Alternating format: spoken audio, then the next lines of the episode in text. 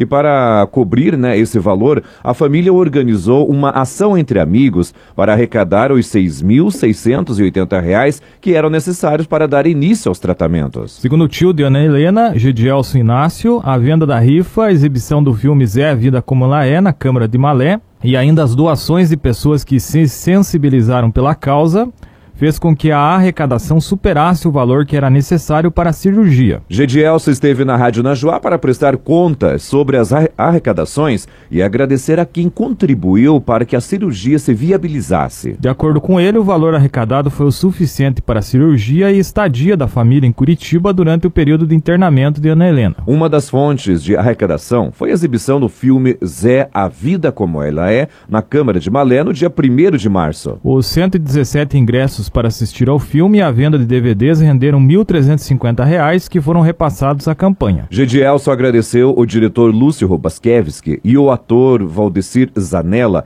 pela disponibilidade de se deslocarem até Malé de forma voluntária, sem cobrar nenhuma quantia em dinheiro. Então, agradecer mais uma vez ao Lúcio, ao Valdecir, que foram lá exibir o filme, não cobraram nada. A gente quis dar uma ajuda de custo para combustível, eles fizeram a parte de sonorização na parte da tarde do domingo na cidade, a divulgação, e deixaram também os DVDs, na qual foi vendido também depois alguns, e alguns até foi sorteado na rifa. E cada um dos 1.579 bilhetes da rifa, por sua vez, foi vendido a R$ 5,00, o que resultou na arrecadação de R$ 7.895. No total foram arrecadados mais de 2.500 a mais do que era necessário para a cirurgia de Ana Helena. O valor remanescente vai servir para custear a hospedagem e alimentação da família enquanto eles estiverem em Curitiba durante o internamento da criança.